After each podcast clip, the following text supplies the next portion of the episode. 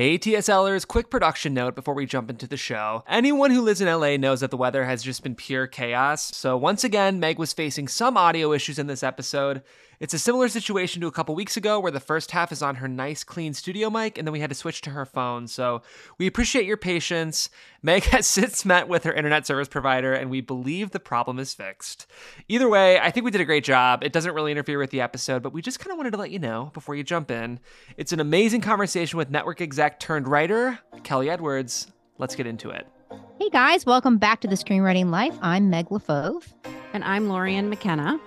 And today we're thrilled to welcome network executive turned diversity consultant turned writer Kelly Edwards. Kelly's multifaceted career has multiple phases. She has worked in development, platforming shows like Living Single, Girlfriends, and Malcolm in the Middle.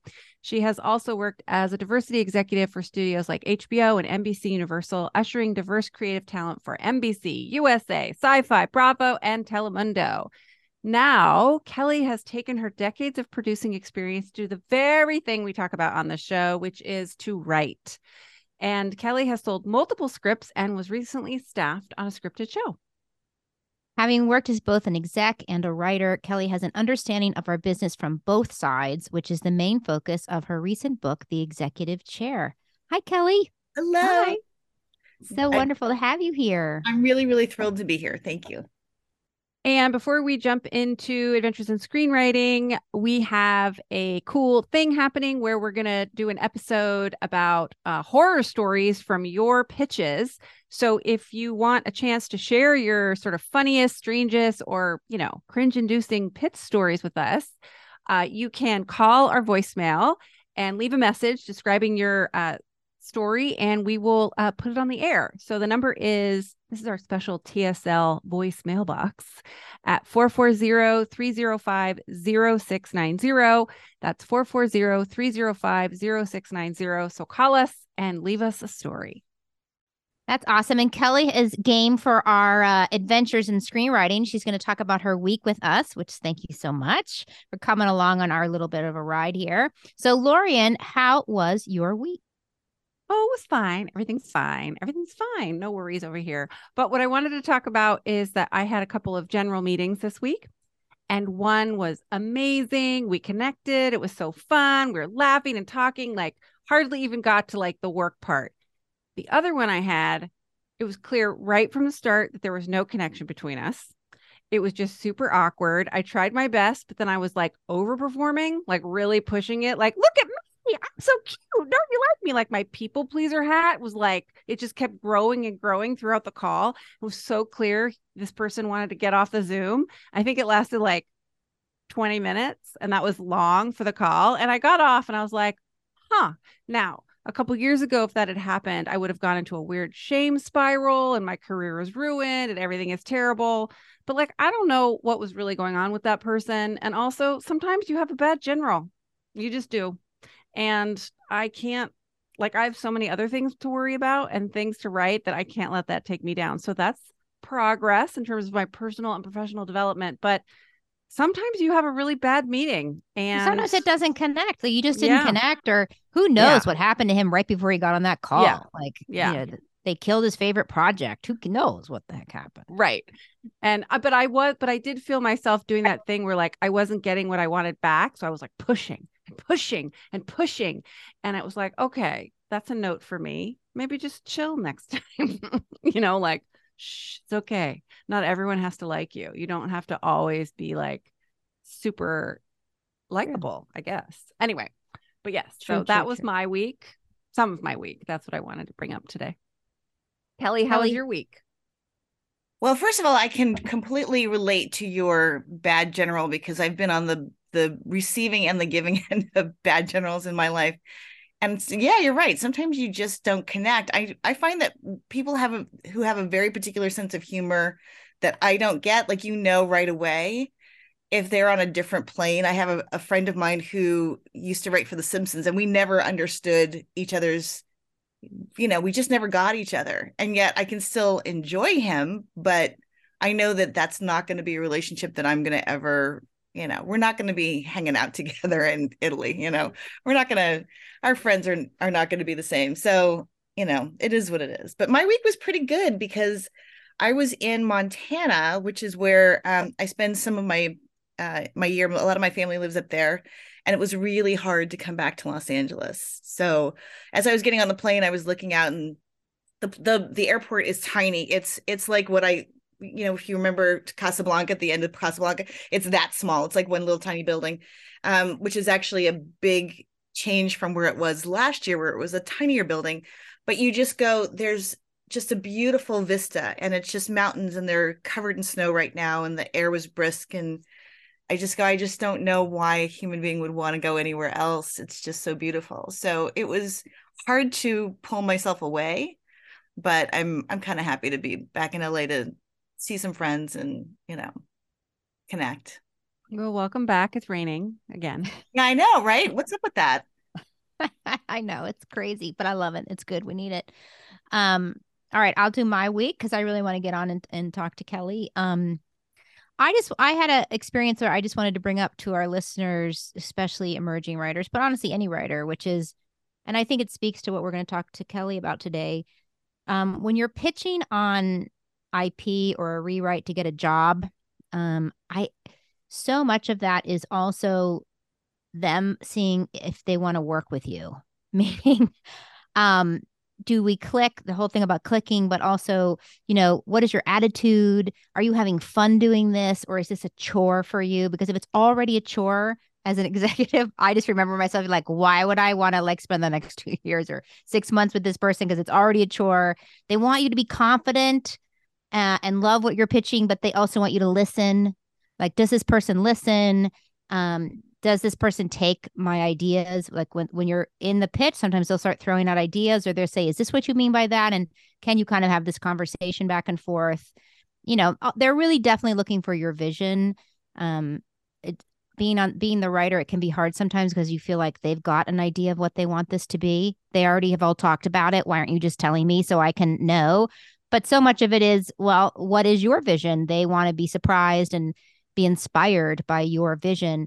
But um it just it just struck me this week doing it. My husband and i are pitching on a job and it just struck me oh so much of this is are they entertained on the call? Not just from the story but from you. Like do they want to do this with you and give you notes and how do you receive notes? And so sometimes those calls can also be about um are you relaxed right? And and kind of uh, fun to be with. I think they're always going to pick the vision and the version first, and maybe Kelly can speak to that. Um, this is for a feature, um, but I think it's important too in terms of uh, relaxing a little bit and having a little bit of fun with it and talking to them as human beings, right? Because I think we get so intimidated by the executive and they're judging me versus like, how are you and look what's behind you and or you know in terms of the zoom or you know just letting it kind of also be friendly and just two people talking and hanging out and talking about a story so um, that was my week. And oh, and the last thing I would say is I think it's also good when you you have to be willing to not get it,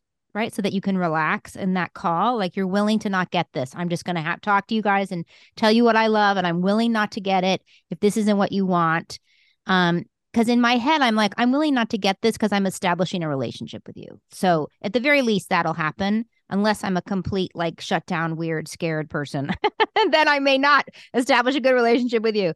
Um, so I thought that was an uh, uh, to bring up today, and I also thought it spoke to a lot of what um, um, Kelly is has such amazing mm-hmm. insights uh, on, especially in her book. So, um, so let's let's get to the let's get to the good stuff. Let's get to Kelly. We always start with how did you break into the business, and what I'm really interested in is like in your book you say I got back to writing. So I want to hear like how did you like what was the spark that got you interested in in Hollywood and storytelling?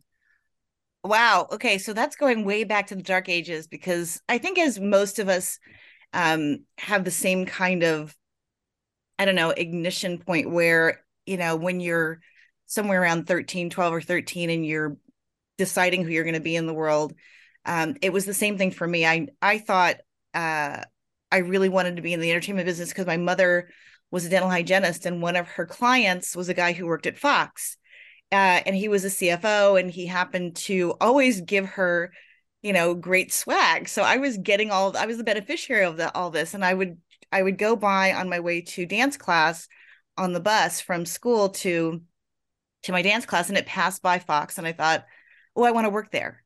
But I always thought I wanted to work there because not only did it look so magical, but also I knew that this guy worked there and he wore a suit and he sat behind, behind a desk and he bossed people around. And I thought, I want to do that. So that was my vision. Or I wanted to be like a dancer. And I was like, I wanted to be a, a ballet dancer. I wanted to, you know, dance on toe. And I did not really want to be a, a modern dancer. And I just did not have the ability to do that. And yet, when I go to college the next year at, into college, MTV happened. And I was like, well, I could, I missed my calling. If I just stuck with the dancing thing, I could have been an MTV dancer. I would have been a J Lo, or you know, maybe not quite as talented, but I would have had a, a career of some sort. Did um, J Lo get her start on In Living Color? Yes, she did. Yeah, That's yeah, right. I remember that. Yeah, yeah. There's, I have this whole story. There was a, a, a, I don't know how many people know this story, but um, if I can just digress for two and a half seconds, so she was on in Living Color, and then we put her in a really tiny role in a show called South Central. And um, I had gone into my bosses, and I think I was probably director level at the time. And I had a list of here's who we should make deals with, and JLo was one of the people. And of course, she wasn't JLo then, but I said like this this young woman who we put in this pilot, she's really something, and we should make a deal with her and they poo-pooed me and laughed me out of the room and i said no no no no no really she's going to be doing this movie about selena and we're going to want to have her in our back pocket and they nixed me. And of course cut to you know mm-hmm. one of the yep. biggest stars in the world. And that's always what i kind of like to hold up as an example of when people are always looking these days at data data can tell you what did happen but it doesn't tell you what's going to happen. It doesn't tell you what the vibe is. It doesn't tell you what people are watching or what they're looking at. Coming that's coming down the pike it can only tell you what people have looked at in the past so sometimes you just got to go with your gut. And if we'd all gone with our gut, we would have been gajillionaires by now. you know, we've been sitting on top of the world. But um, but getting back to the the trajectory, I around, you know, 13, 14 years old, I knew that I wanted to be in the industry and I was writing short stories and I was writing my own little plays and creating my own little magazines at my house. And when I um, got out of college, one of my first jobs was as a writer's assistant and I loved it. I loved being in production. It was back in the old days of, you know, multicam and I got a chance to work with some really great talent and um and then I didn't really find that there was a path for me. I think again sometimes you have to see it in order to be it. And I looked around the industry and I thought, well, there are very few black women in the writers room that I could see and I just did not feel that I could sustain a career, you know, at that time. The world just wasn't open enough. So I went the executive route. And I think it was a great training experience for me. I loved it. I loved being near the writing process. I obviously didn't have the, you know, being a writer is torturous and yet it can be great. So I didn't have the torture part of it, but I could sort of tell people, hey, here's where I think, you know, we might be able to do better. And um, and I found I found it incredibly fulfilling and there was something really really exciting about seeing other people's visions come to life and seeing their their dreams come true and it's it's intoxicating it's um and so I sort of I just loved I love that trajectory until until it was time for me to do it on my own. And that trigger was uh the big trigger for me was in 2015 uh, I separ- uh, I I'd already been separated from my husband, but we filed for divorce. And it was that year, I think it was around July or August, where I looked at my life and I thought, well, what happened to that 13 year old girl who wanted to be a writer? And why was it okay for her to give up those dreams? Because you know, as a as a wife and a mother, you tend to pour all of your energy and all of yourself into other people and so I was giving away everything, including my ideas. So every with somebody would come into my office and they go, "Well, I'm struggling with this idea," and I go, "Well, I actually wrote something that's sort of similar. Here, let me give this to you." And I kind of felt like at a certain point, well, let me, even if I'm not going to show anybody my writing, let me go back to it. I had I had been writing for myself the whole time. I'd been taking class, but I hadn't really been finishing things or doing things that I would show to other people. It was sort of my dirty little secret and I went back to it and I started to to I'm I'm going to say blog is such a weird term, but I started to write about my experiences of having given up my car in Los Angeles and I had was starting to write about that. And so I put out these little short stories on Facebook and people would respond and they would love them. And uh and that feedback, just that positive feedback was enough to sort of unlock a little bit more of my courage. And then the big change was uh, in 2019 when I got into Sundance, I realized, oh my God, I, I'm my dirty little secret's going to be exposed to the world. I better own it because all this time I've been telling people, "Hey, you can have your dream," and I've been denying myself my dream the whole the entire time. Isn't that classic? That's like a classic. Uh, it is like classic. Trope. I You know? feel that. I Yeah, feel that yeah. absolutely. And Meg has talked about that journey as well. We all sort of, I think, come from a similar like producers supporting other people's vision. And then one day you're like, wait a minute, I want to tell my stories. Exactly. And I've been so inspired, Meg, by your by because we we do have a very similar path. And it's, you know, you feel like on the one hand, you know, you've been so good at at helping people realize their vision. And then when you want to do it for yourself, are you being selfish for wanting to do it for yourself? But also, can you do it? You know, what Yeah. if we go out and we flame out? Like that's you know, Well, you're gonna like. I mean, you have to go from being super good at something if you are, because if you're you've been in the business that long and the experience, and then you have to go to being bad at something. yeah. Like because I don't care who you are, when you start writing, you're going to be bad at it, and even if you are good at it in terms of getting some great feedback, there's a lot of work to involved in getting that craft. So it's a big jump, and I so admire that you listened to that 13 year old girl who was still waiting for you to turn and see her. Um and you did and it's just i just it's so great. I just love it so much hey everyone. So the new version of final draft final draft 13 is out. And you know the question's going around. Is it worth it? Is it worth it to buy or upgrade? And our answer is yes. So I recently got notes on a pilot and I want to see how it works in my rewrite to move a couple of scenes. And usually what I do is, you know, cut and paste, uh, which works out sometimes, but mostly it means I lose text because I move so quickly. But the new version of Final Draft has this cool feature called Navigator 2.0 where you can actually just move scenes around right in your script. So without losing something, I can see what's working, what I'm missing, or what needs to be rewritten, or, you know, if I have to lose the scene altogether. But it's really, really helpful. And what's most important to me about this is that I'm not losing anything. woohoo Yes. I am laying out a new project and I want to card it, and I can now do that inside of Final Draft. And it's now a super easy way. You can take those cards and then make them into an outline with a simple drag and drop. So it's just a great way to see the larger story that you're writing and get down the details, track characters. I just love it. And for our emerging writers, a great new feature is Final Draft lets you set writing goals like page count or timed writing sprints, which is super cool. So uh, we think the new version is really worth uh, investing in. So you can head over to finaldraft.com slash products to get the new version with a discount code of SCREENFD for 25% off. You should check it out. That's Screen FD. S C R E E N F D.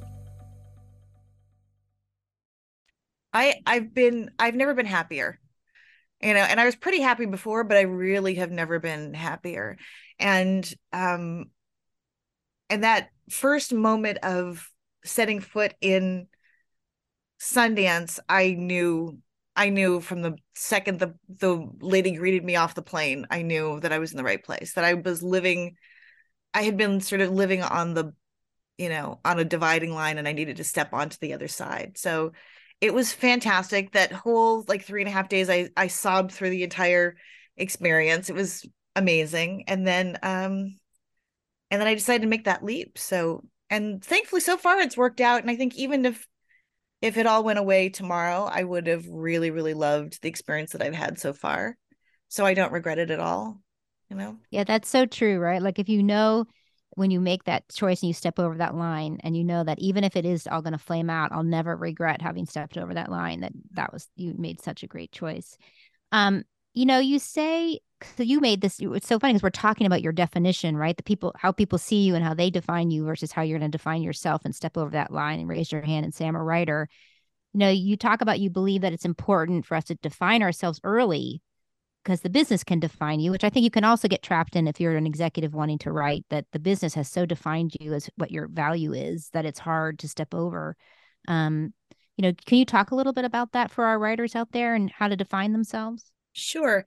And I will say too um, that I I actually recently had a conversation with somebody about defining yourself as an executive. And I will tell you this little tiny um, little anecdote about when I was at UPN, which obviously for the younger folks out there doesn't exist anymore. It became the CW. Uh, I remember at one point being a little frustrated that I was not getting the the calls for other executive positions, whether I would take them or not, but that my counterpart was. And she didn't have as good of a reputation as I did in the industry. And I realized that I needed to do a little work on promoting myself better. And so I wrote down like the three things that I wanted to, I wanted my rap to be. I wanted people to to sort of think about me. And one of them was something like I wanted to inspire, I wanted to be inspirational and then I wanted to I can't remember what the third one was, but the other one was I wanted to be known as a an advocate for for writers in particular. I want to be an advocate for the talent. And so what I would do is every meeting that I went in uh you know internal meetings external meetings i would just say you know people keep saying that i'm a really great advocate for talent oh people really love my creativity you know da, da, da. and i would just start to talk about this. until other people started to parrot back oh my god i've heard you're so good with talent oh my god you are such a creative advocate and it it really did help and i started to get those same sort of calls that i was missing on before but i think that we you do have to set yourself up as a people have to know who you are so that they can come to you for that thing and and i do think that sometimes people make the mistake of saying oh i, I do everything and then if you do everything, I don't know what to do with that. We are all so limited in our ability to, we only have so much time as an executive. You only have so much time in the day. You can only basically do one or two things for whoever is, you know, sitting on your sofa at the time. And you want to help them move forward if you like them. You know, as you sort of say, sometimes those relationships and those general meetings can, they can go go south, but they can also be prep for a, a relationship and I always think that those first meetings are never to get the job. It's always just to establish relationship because you're one of a list of people that they probably have, you know, that they're looking at. And so this is a let's get to know and let's see is Meg somebody I want to sit around, you know, for a couple days with on a set? Is she going to be is she going to push back on the notes that I give her? You know, how cool is she? Am I going to introduce her to my, you know, my friends and my colleagues or is she going to, you know, be a pill? So you have to figure out, you know, you have to understand that those those are setting up a relationship for a lifetime. It's a career. We're not just getting one job. We're establishing the fact that we're going to be in this business together for for lucky 40 years. And everybody knows everybody and everybody's 2 degrees or 3 degrees of separation. Everybody talks to each other and if you get a bad rep in a meeting, it's going to follow you. So you better be on your game and you better be you know kind to people but you can't necessarily expect that that it's going to be transactional and that job is going to materialize yeah. so i totally forgot what your question was. I do that all the time. I do that all the time. It was just about defining yourself and for yeah, yeah. writers entering the business how does a writer define themselves?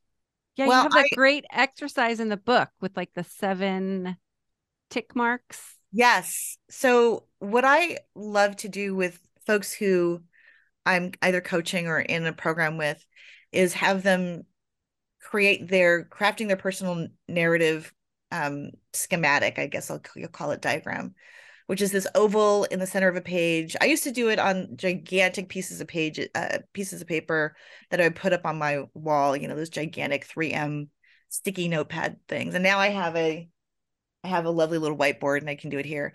But you know, you do a big oval and then it you sort of draw what looks like a bug. It's got seven little tick marks around the edges. And in one of those, each one of those tick marks is a talking point that, you know, you're going to sort of, when someone says, Hey, tell me about yourself, then you're going to have a um, kind of a diagram for for that conversation. And you start off with where you're where you're born. You put in usually around that 13 year old mark you know what sort of inspired you to get in the business. And then usually the third one is about college if you went to college or if you didn't go to college why you didn't go to college. And then you fill in the rest of them. And then the last one is where you are today and then the one in the center i like to reserve for they're always going to ask you and where do you see yourself? What do you want to do? And you have to have an answer for that. So that's a i draw that in there too. And again none of this is you can't use letters you can't use you can't write things you can't use numbers you, you have to draw it because it's going to unlock that other side of your brain and you'll remember those visuals. And um and that's going to be going to be the essentially the outline or the beat sheet for your personal story.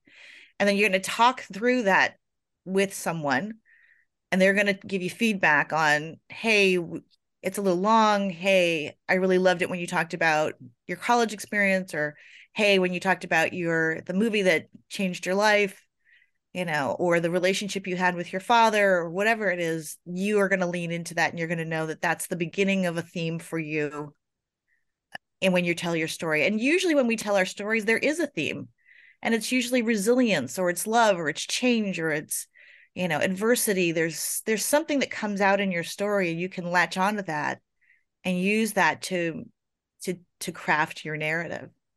And i would also say that the there what it also helps to do is when when you have something in there for your birthday and your college experience or where you grew up or anything like that you are looking for ways to connect with that person so if that person you know i i was born in florida if that person was also born in Florida, then we have already we've we've made a bond a little bit more than we did when we first met each other.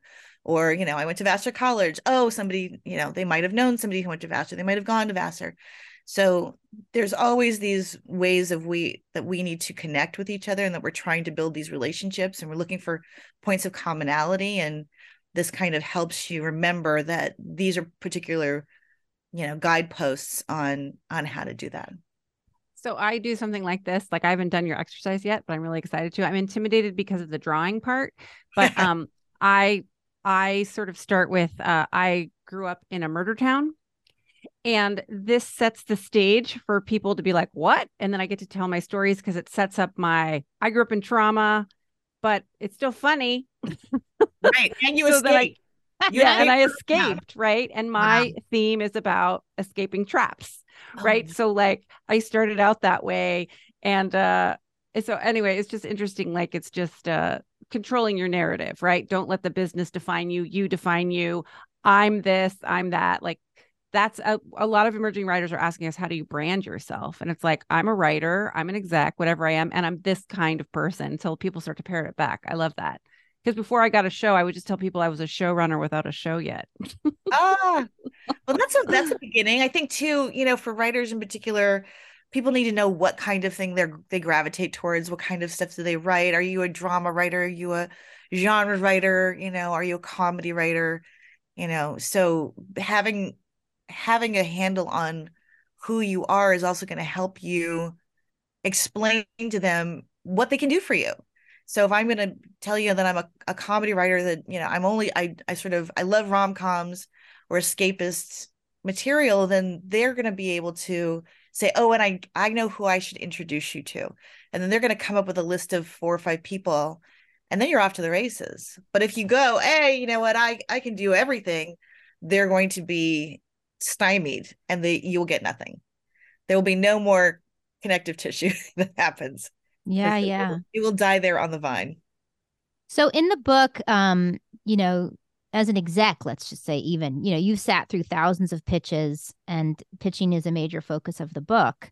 You know, so can you talk a little bit about for our audience what are some of the commonalities of a great pitch versus maybe one that wasn't so great? Dare we say mediocre? Um yeah, I think um and pitching by the way has changed so much. I think in the last 20 years you know the way people pitch now obviously with zoom um it's a it's a different it's becoming a different kind of art form. And you know i've i've always been a i've hated decks for forever. I was like the last i was not an early adopter on the deck thing but now i'm into it. And i think it's now helps because I'm going to just say execs don't have that much imagination. When it comes to like, you know, trying to set tone. They need comps and they need mood and it's like, come on, but at the same time if you if you you know, if you have all these tools at your disposal, use them wisely.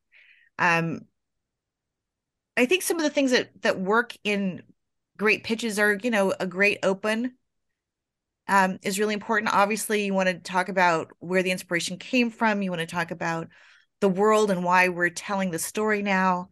You want to talk about um, a really great character. And remember, television in particular is all about character. Um, I feel as though those are the real components. And then I, I, you know, you can tell a story. I've I've pitched things different ways, even recently, where I've done the, those those kinds of set up the building blocks of the thirty thousand foot view and why it's important to me, and you know uh, who this great character is and why I'm the only person to tell this story.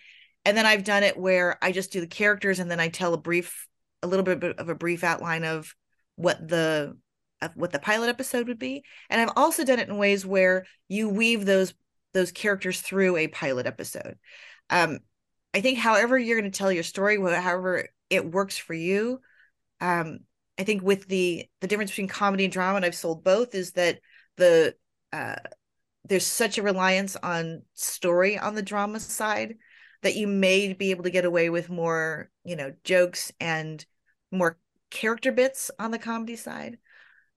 What I think is really interesting, and I've fought this quite a bit um, in the last couple years, and I'm now relinquishing my I just cannot hold on to this this um this uh, anger that I feel about this is the the question about there's two questions that people ask these days. One is which is what's the wound? And I'm like, I guarantee you that nobody asked Marta uh, Kauffman, David Crane, what the wound was for each one of those characters and friends. I guarantee you that was not a question. And then, because you also don't know that Monica was a you know overweight kid until like season four it's like you, right. you, nobody cared um and then uh so that's number one question and i think the second question is everyone's sort of latched onto this word propulsivity and nobody seems to understand what that means. And so this came up a couple years ago where this is like 2021 i was pitching something. We were trying to get into netflix for something. We were pitching something with a piece of talent. It was a big showrunner. And everyone kept saying this is about propulsivity. On the one hand they were saying well we need to know you know how why are people going to click next episode? You know how do you continue to you know get people to move through to get to you know if they get to episode three then their then their completion rate is really high and yet um i was like but it's a comedy and it's standalone episodes and you guys kept saying that you were looking for your next version of The Office or Modern Family, guess what? They are standalone episodes. Right. Like there is no propulsivity. It doesn't happen. Is that so, like next gen engine? Like when we talk about the story engine, is that I, like? Well, I, I actually had a conversation with a Netflix executive recently, and she said it's about the journey, the character's journey. Does the character have a journey? And I'm like, again, it's funny because you never thought of like anybody from according to Jim, having a journey. Like nobody, there was no journey in according to Jim. There was no journey in essentially in Frasier. You know, mm-hmm. there was no journey. It was the same. The character reverted to the to the back to the old, you know, version of themselves by the end of the of the episode. So Right. But when you get lit, like your, your point about like friends, like by seasons four and five, like they are having a journey, but it takes years and seasons for us to be like, okay, I want something new. Like right. I want to, I want to keep going with these characters. You and know, I'm going to argue, I will argue that I could have cared less that Ross and Rachel had a baby. Like I, like I no. don't, I didn't need to see them have a baby. I didn't need to see, you know, uh, mm-hmm. Monica and Chandler get married. Like I, I don't care.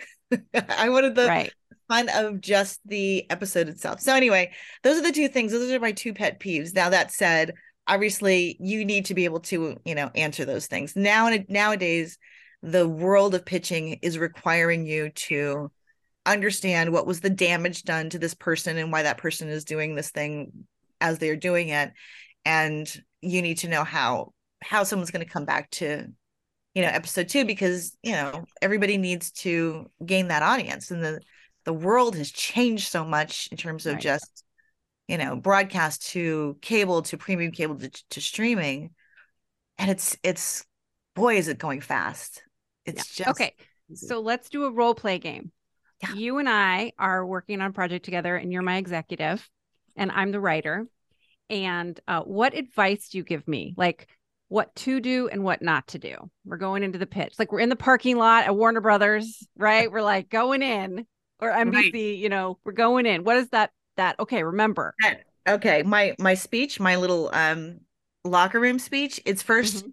take a deep breath, calm down. What you're establishing is a relationship. We don't care if we're going to sell this project or not. You might not, but you're establishing a relationship because they're going to come back to you if they like you enough in the room. Even if you bomb on all fronts, if they like you as a person, they're going to invite you back and they might even bring you back a piece of material. They might give you some IP. They might say, Hey, what are you looking to do next? So relax because we are, this is the long game. This is not, we're not doing this for the sale today. So that's number one. Um, number two, I would say as as the executive, like if I was like your your producer or your production um your development executive, Mhm. I would say I'm right here next to you. If something happens, if you start to fumble, I will be there to pick up the pieces. Don't worry about it. So I will interject. I will vamp if I need to. You know, we can call it out if we want to, but we're going to go and have a good time. So don't worry. Don't don't don't tense up. That's I think great advice. thing. And then I will do the wind up for you. So I'll tell people how great you are. I'll warm up the room, and then I'll do the close for you, and then see if we can make the sale. Okay, now you're the writer and you've just hit, heard this advice. Do you hear it? Do I hear? No, I'm in a panic. I'm- Exactly. I'm, I'm emotionally shut down. I'm not even breathing at this point. exactly. That's the thing. Like, I've heard that speech like enough times to be like, yeah, that sounds great. But like in reality, like, I'm I have to pee and Right. probably throw up and like, oh my God, do I have a booger? And like it's all, you know, the stakes feel so high every single time. And like, yeah. And like trying to figure out how to calm yourself down so you can relax and have fun. I find that the minute I get in the room, I'm fine. But the Yes. lead up is terrifying. Well, right? because we we create this like big big monster in our head that some we we have we played out all the scenarios of how it's going to be a disaster. You know, we we run those trajectories in our head, and we we see ourselves, you know, having a complete mental breakdown, and Right. it never happens that way. No. it almost never happens that way. okay. Kelly, can I ask one- super Oh, quick? sorry. Oh, sorry. I was just gonna say, Lorien, if there are any major no-nos. I mean, obviously your experience as an experience as an exec and now as a writer, like it could be a cringy. Is that what you're gonna say, Lorien? A cringy pitch story or something? Yeah. I wanted like give me a like a ex- specifics of something you saw. Oh yeah, I have one, and I don't really, I don't remember if I put it in the book or not. I had a pitch where I was there with my partner, Jonathan Axelrod, and I. We'd taken in this writer. We'd pre-sold the idea, so the network knew that it was coming in. Um, and about ten minutes into the pitch, he stopped talking. Like, just did not say another word at all through the rest of the of the meeting. And so John, Jonathan and I looked at each other and we knew the pitch really well. And together we were sort of a comedy team anyway. And we just finished the pitch for him. And we sold it. So it wasn't like it was a terrible disaster, but it was like I I never it was like he was such a deer in the headlights. I don't know that I think he's left the business, honestly. Uh I've never heard of from him since, but it was yeah, he just literally just stopped I think all bodily functions just came to a halt and he didn't say anything. And I was like, you feel terrible for him, but it, it was kind of hilarious at the same time. So, but we sold it. So, oh. and by the way, when you talked about, you know, doing the the wind up in the parking lot, I would love to be back in a room pitching in person because I find that the pitching over the screen is horrific. There's just the, you know, it's it's my screen your screen on the other side, and there's so many ways for people to tune out and to not you know not really connect emotionally and i can feel when i'm in a room you can feel either it's going well or it's not going well and i love the chase of how do i turn that no into a yes? And when i and i didn't realize that when i was going to go from being a an executive on the you know network side to being a, a seller how much I would love the chase of you don't love it right this second, but you're going to love it in five minutes. Like I, there's something kind of, I don't know. It's, it's maybe it's a sickness, but I kind of loved that turning that the tide so that when you get that, it's just a little bit even more fulfilling, you know, when you know you've got that sale. So I have in person pitches scheduled for next week, and I'm so nervous. Like, this is the first time since pandemic like everything's like i've pitched a ton you know since we've been in lockdown but i'm i've drive on i'm gonna go sit in the waiting room like be in person and you know it's a friendly room. I'm friends with the executive but like still i'm nervous like what do i do with my body? And ha, ha like it, i've lost all that like you know because pitching on zoom is so different. I'm like wait we have a deck. Like how do you do that in person? Right. like it's it's all i'm nervous. I mean it's going to be great I'm going to talk too loud. I'm going to laugh too loud. It's going to be amazing. But like, you know, I, it's like, it's a, we're starting to do that again. Yeah. So. I don't know how, how do you do it? And, or do you like throw it up on their screen? I don't even know how you do that anymore. She said her assistant would handle it. And I'm like, amazing. Love him. Um, whatever he's going to do, whatever magic he's going to do. Well, in the old yeah. days, we had to bring like you know big old poster board with photos on it, you know, or a or what you could do is actually print, you know, like uh, directors do a lookbook and pull a lookbook out, you know, just have them I'm sorry, but this is next week and we have the deck. Like we're done. I love it. Well, congratulations. That's great. You're in a room. I'm gonna be in a room. I'm very excited. Relationships. And they yeah. don't forget they need you. They need you to bring in something great. They want you to bring in something great. Friends want to work with friends. So yeah. go get them. Sure. Go sell it. Can you talk a little about the um the why you? I pitched recently and someone was like, "Oh, I love that you put why you and you told that personal story at the front of the pitch." I'm like, "That's how I learned how to craft a pitch." So yeah. it was surprising for me to hear that. So, can you talk a little bit about how important that is, like how long it should be, like that part of the pitch? I think it's as long as I mean, we're obviously working with a time crunch of everybody's got only 15 to 20 minutes worth of attention span anyway. So you're going to have to stick it in relatively um, succinctly at the top of your speech. But again, this is something that came up. It's like a, a new development in the last 15 years or 10 years. It's it was never a question. I never asked anybody before, why are you telling the story? You're just telling a story. Um, but now that everybody's into personalizing this and they want to know that the the kernel of the idea is coming from something where they're going to be able to generate episodes from it um, i like to think and and usually when i'm developing a piece of material anyway i can tell when a project is not i'm not using enough of myself. When i'm not touching the lava as meg likes to say when i'm not really sort of doing that the work of getting into the emotional piece of me i can tell when it's ringing false. And i think when you bring a little of your personal story and there's some sort of um, connection point then you're it's you're easily it's easy to access multiple stories out of that. So i do think it's it's important. I recently had i created a, pitch. I've got a deck now for it. Um, i think i'm going to write the script but it it was a um, an idea that was so deeply personal. I know for a fact it's only the only i'm the only person who can write it. And it's going to force me to touch places of my childhood that I was terrified of going. What a great starting point. It's I'm excited. I'm excited by it. And so I'm pulling everything for this main character from that. Now I'm making her a lot quirkier and a lot more interesting than I am because I'm not that interesting. But um but the the genesis and the and the creation of this character from the inside out feels very true to me. Um, and she suffered a tragedy at a young age that I suffered and because of that the, the sense memory is very very real. And so i'm going to bring something to it that i feel like is going to kind of unlock a little bit of the magic to it.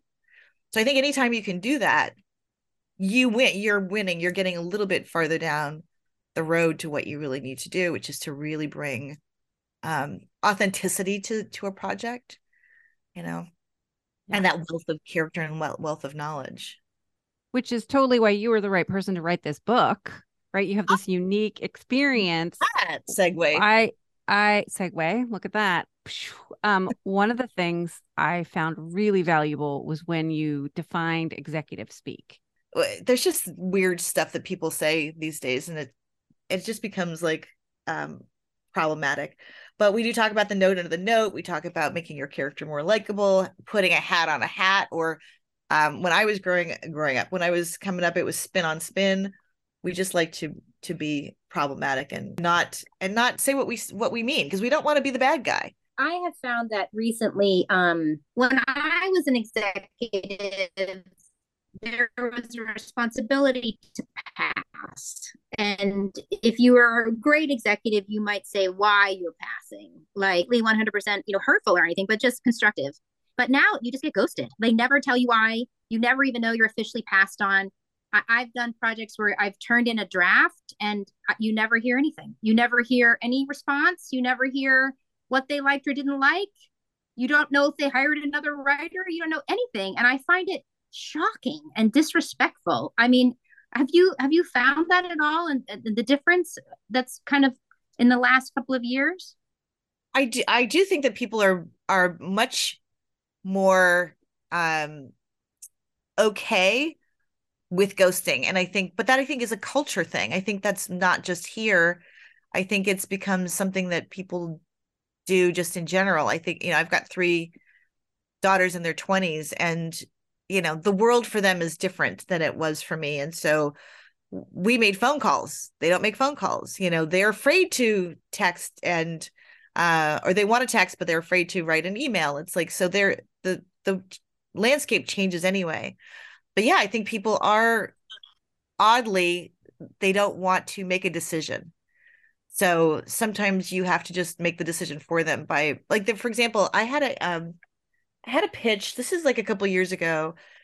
Uh, a company it was really great company. They had fantastic properties right up my alley, very like action female escapist stuff.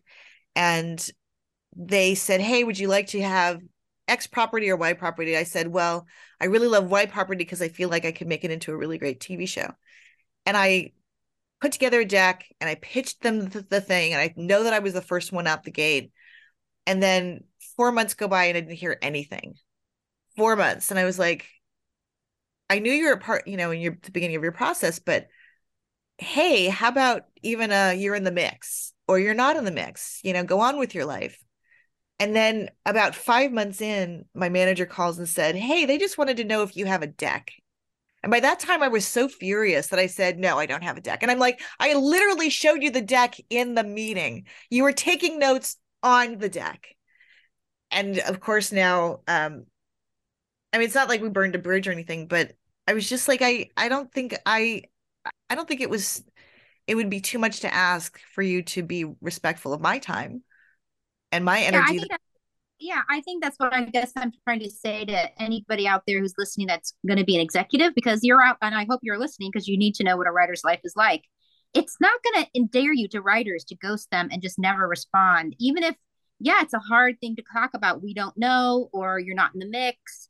You know, what kind of relationship are you building by just ghosting them? I understand you know communication changes and the younger generations but i'm sorry even if you're 20 if you're ghosting people that's not a relationship that you want in the future right. It's, right. you're kind of saying not only am i not going to tell you and not only am i passing but i don't want to be in relationship with you in the future it's kind of how i take it like the, to me the ghosting is a bridge burning and uh, I just I don't even understand it from a business point of view. You never know when you might want to go back to that writer, at least have the respect. Anyway, I will get off my soapbox. I want to make sure we have time to talk about the pipeline programs and diversity and inclusion that you've worked on. Um, you know, you know why you fought so hard to keep these programs alive or create them. But I would love to hear your insight into the programs. Oh my gosh, uh, it's a it's a five hour conversation. Um, I think I've always been, I always felt like I was the loudmouth in the room. So even when I was at Fox, I was the person talking about, you know, diversity and inclusion. I was the person who was always having arguments about, you know, why are the white male writers coming in and pitching black shows? So when I was had finally had a chance to decide for myself what we were buying and what we weren't buying at UPN, I was putting a stake in the ground and saying we were doing these kinds of shows and showing this kind of diaspora of diverse communities and then hiring directors and writing staffs that that supported that. And then i found myself i did not expect to go the diversity route. This was not on my radar and it wasn't until i was shuttering the company with jonathan at uh, paramount. This is in 2007 that someone at nbc called me up and said hey are you interested in meeting on this job? It's a diversity job and i really literally did not know what it was what he was talking about. But he was look they were looking for somebody who had a special set of skills somebody who had new writers and directors and could help the shows become more diverse but also new executives. And for at that time it was seven years. It's now been 23 years that i've been running color entertainment which is a creative uh, networking organization for creative executives of color. And our goal is to provide community and opportunity and panels and discussion and leadership uh, programs and mentorship to those executives who are coming up behind us, behind my generation, who just need to to bond together so that they don't feel like they're going crazy. There's just still too many microaggressions that are perpetrated on people of color in this industry. And so I ended up taking that job and getting sort of immersed in the the DEI space. And then I took that information and I capitalized on it over at HBO. And and like I said, I had I feel like the the benefit of this, I've been a part of people's stories that I probably wouldn't have been a part of, you know, seeing them get launched and opening doors for them. And, you know, I use my relationships and my knowledge to help them expand their network of people. Um, I get I tend to get on my soapbox a little bit about the diversity programs because I for years have keep keep hearing people say oh they don't work. And I'm I'm like you are completely ill-informed about the system and how it was keeping people out of positions. Um they were it was ghettoizing writers before the programs happened and the programs unlocked a lot of success for a lot of folks the thing of it is is that people don't go around talking about how they were the diverse diversity hire. That's not a part of their resume. No one ever tells you hey guess what? I'm the ep of blah blah blah show but i started as a diversity writer. Nobody it falls off your resume. It fell off of mine. I never thought about talking about the fact that i was the first diversity hire for for fox when fox was creating their programs and i think they had six of us and then they ended the program.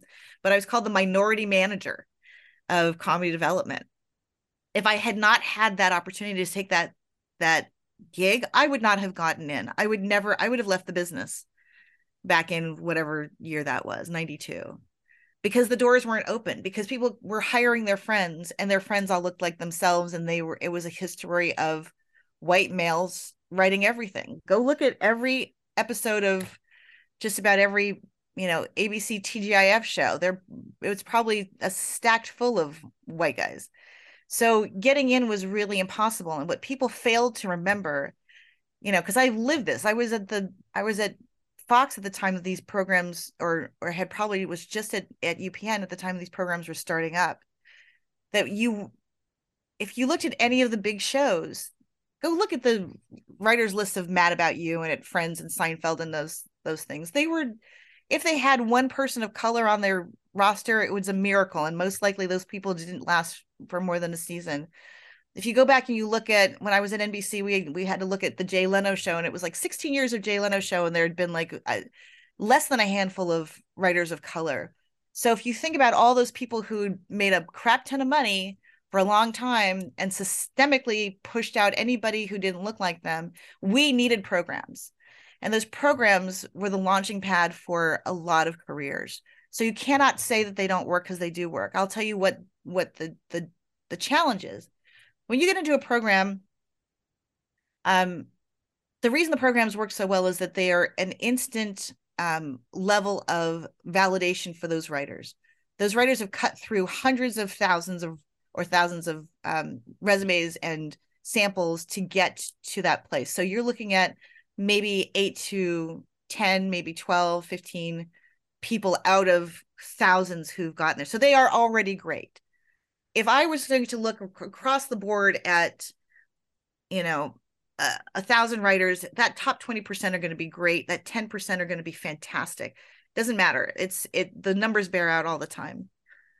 if you add in white men to that, it's the same thing. The the percentages are still going to be of people of color are still going to be relatively the same or high because they are just as good. They just don't have the relationships necessarily. They don't have the legacy, you know. There are a lot of people who grow up and we're talking about nepo babies like in the press these days. There are a lot of people out there who are nepo babies. And those they may may or may not be the the kid of, but they went to school with somebody who went to Campbell Hall. Do you know what I mean? There's still that sort of old school hey, I'm going to help your son, I'm going to help your daughter. Those people are rarely the people of color. So we needed a, re- a way in.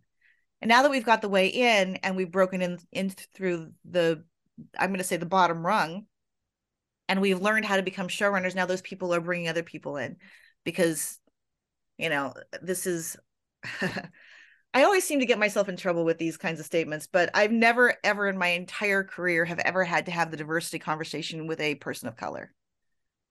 Not a single showrunner did I ever have to say, hey, you should really be more inclusive. I've only had to have it with one kind of writer. So the question is who's got who's the problem here? If you don't have a wide enough range of friends, then you need to go meet some more people. You need to have some more generals because I guarantee you your work product's going to be better because someone's going to bring to you a a character, a storyline, or some sort of something that you weren't expecting because they didn't all summer with you in the Hamptons. So let's figure out ways to make that organic. It's just that it's the the problem is, is that it's never organic. You still have to work at it. And um, so I do think the programs work. The the trick of it is it takes about 18 months to two years to break a writer or a director. That's usually the typical trajectory of getting on staff or getting um, you know, uh, getting an episode. But a program will help supersize that for a writer. It it it then means that they're immediately they've they've gotten picked up by representation. So their representative is looking out for them for jobs and making introductions. You've got the program administrators we're looking out for them. You've got a cohort of people that they've already just met that are looking out for them. And then at, at HBO, we would do sort of a road show and take them to the CW and to Warner Brothers. Um, and we would have those conversations with the executives. So then there's that's another 20 people that they've met. Uh, and then I was using my personal capital to go, hey, you need to know somebody at Sony, you need to know somebody at Paramount, you need to know. And so we would sort of anybody you needed to you need to know showrunners. Hey let's make a di- do a dinner with some seasoned showrunners and some uh and some newbies or some producing directors and some emerging directors and let's start some relationships whatever it entailed. But that all of that work consistently made the difference when somebody who doesn't doesn't get in the program has to do that on themselves. So that's where the program sort of supersize a and and accelerate a career because you're going from I have myself to work for, you know, to to advocate for me to oh no, I've got 20 to 40 people advocating for me. Yeah, absolutely. That's so so important. It's essential. It's essential. It's just essential. It's been so amazing to have you here. Um, we always end our show with the same three questions. Um, I'll start what brings you the most joy when it comes to your writing? Oh, gosh. Uh, what brings me the most joy? Just that question fills me with joy, quite honestly, because I'm I'm I'm now my my body is having a visceral reaction to it. Um, I think it is I'm kind of in the middle of it right now. I'm doing a rewrite on a screenplay and when you know that you've done well on a scene or something's clicked or you've figured something out, uh I get giddy with excitement and I but I also feel like I can never be too far from my computer cuz there's it's for me it's like a little magical portal. So I think the process as hard as it is and I think I love I love the show because you talk a lot about how you're fitting together the puzzle pieces and it's math and I go, yeah, but when the math comes together and you go, oh, that's what I've been trying to say. Oh my God, that's that's it. That's the heart of it. When the character finally speaks that truth, that's I think the most that fills me with joy. That's lovely. So, what pisses you off about writing? The math. when you know that there's something that you're trying to get to and you just can't get to it, that's what pisses me off. And I feel like that's, but I feel like that's what we all go through.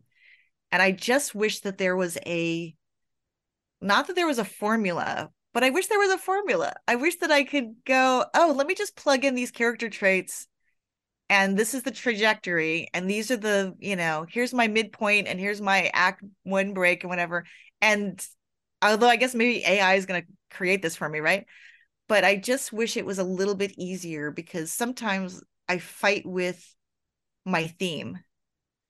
And i re and i start with one idea of what it is and then i get to the end and i go oh that was the wrong theme. And you have to go back through it and go well let me go through the whole thing and let it ripple through. Um, again it's this project that i'm working with. I thought i was working writing one script and they were like no no no you're writing a different script.